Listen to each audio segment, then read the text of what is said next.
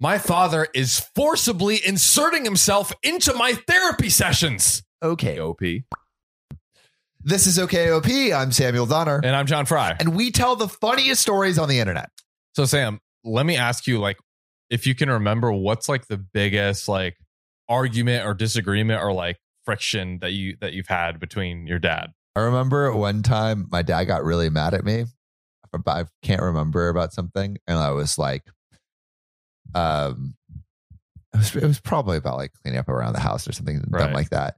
And I said, I said something like, I used to think you were a god and now I know you're just a man. And I was like 11 or something. That's amazing.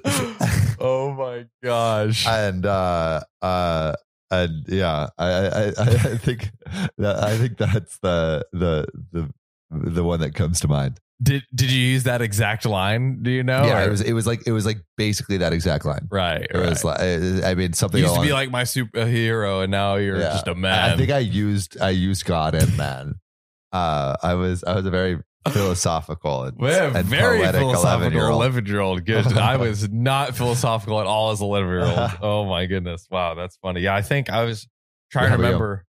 Yeah. Like I think one time when I was like, I mean, young, like maybe five or so, I, I was a pretty well behaved kid for the most part. Um, but there was a few instances where I, where I acted out and I remember like, there was like my, my legs were too short to you know how you could like kind of sit and like press your feet against the door to like Yeah, keep yeah. someone from opening it yeah yeah I was too short between the distance from like that wall and the door. Like my feet couldn't reach. So I remember getting a little chair and then pressing my feet on the chair as hard as I could so he couldn't open Get the door. in. I'm like, no, Dave, you can't come in. I hate you. I don't want you. Um, but I mean, did, he, did, did he hold him back uh, I think he was just like, okay, I'm just gonna I'm let not you. dealing with I, this. I think it was like at first he was trying to go in, and then after like two seconds, he was like, I'm just gonna let him tire himself out and like deal with this situation later. yeah Um, but you know, they're not; those aren't great situations, I would say, but they kind of pale in comparison to the situation that we're about to get into today. Let's hear it My father is forcibly inserting himself into my therapy sessions. you don't want your father forcibly inserting anything into anywhere. Oh, good gravy, you do not. Oh, goodness. So, oh, God. I, 16 female, have pretty much been shoved into therapy despite my wishes. I understand that therapy is supposed to help, but I just don't think it's for me. I also think my feelings may change one day, perhaps when I start adulthood officially, which is such a funny, like 16 year old Yeah, thing to say. officially adulthood. What is official adulthood? 18? Yeah, I guess that's when you're like not a minor anymore. I don't feel like an official adult. I also don't feel like an official adult. I official feel adult. like a little child still. Definitely.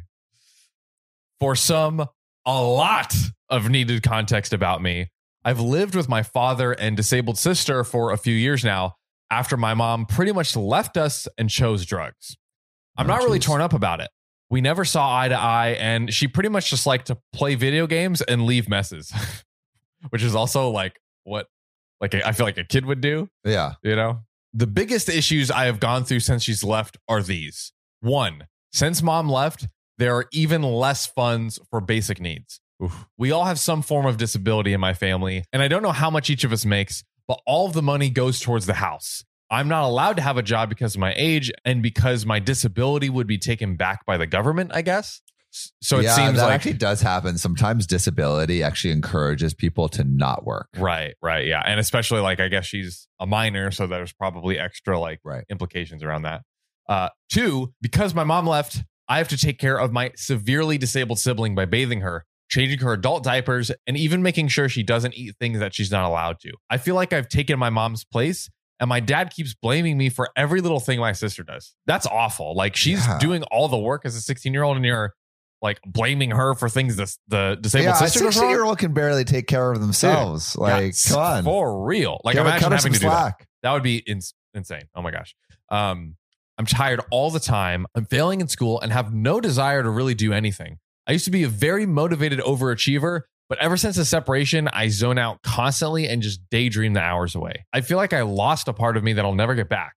Wow, this is sad. Yeah, yeah, it's really intense. I also have depression, ADHD, and anxiety. A few months ago, not long after Thanksgiving, my dad told me that I have to go to therapy place near my school every Tuesday. I was not happy about this, but had little choice. Hmm. Talking about my problems does not get rid of them, so why bother? I thought. Although therapy can be good, so maybe this would be a good thing. I would agree, but you know, We'll I see. think O- OP is having a little bit of a, you know, teenager mindset, Yeah. I would say here. Um, school is awful, home is awful, life sucks and won't get better, especially with this pandemic. So I start going, and then I begin opening up more and more about my feelings and my sadness. Without going into too much detail, I told my therapist about my lack of motivation and the separation. And then I talked about life at home.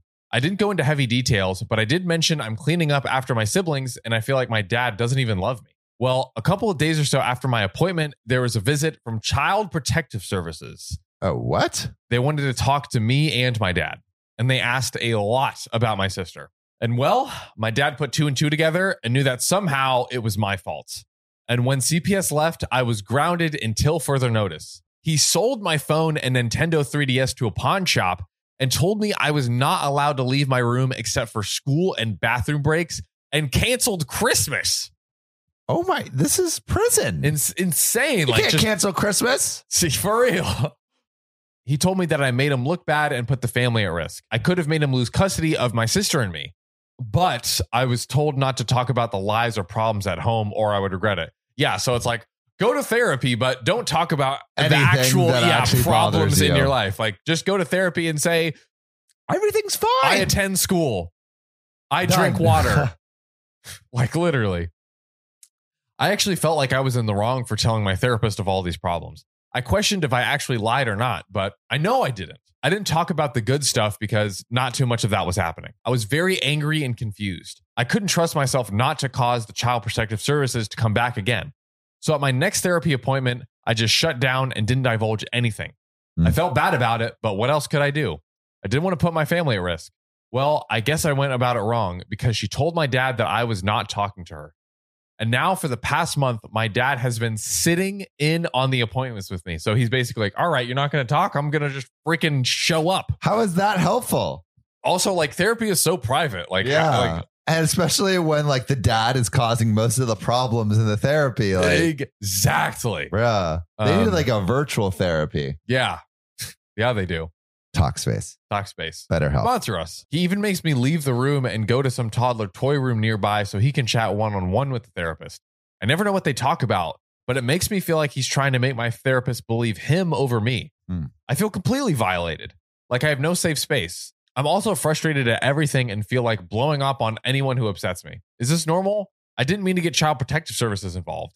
I didn't even know that anything I could have said would have made them get involved. I'm not mad at the therapist because I do think she was genuinely worried about me.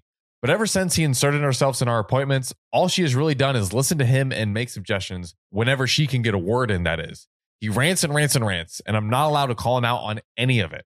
He'll do things like extend my grounding and not even let me use things like ketchup and mayonnaise at dinner. What? Ridiculous. He has taken everything from me except my bed and my blanket. I know this is a lot to unpack. I just don't think it makes sense without all the context.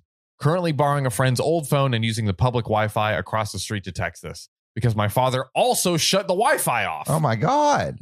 Also borrowed my friend's Reddit account with their permission and for the sake of remaining anonymous. Wow. Man, that's an insane situation. Yeah, dude.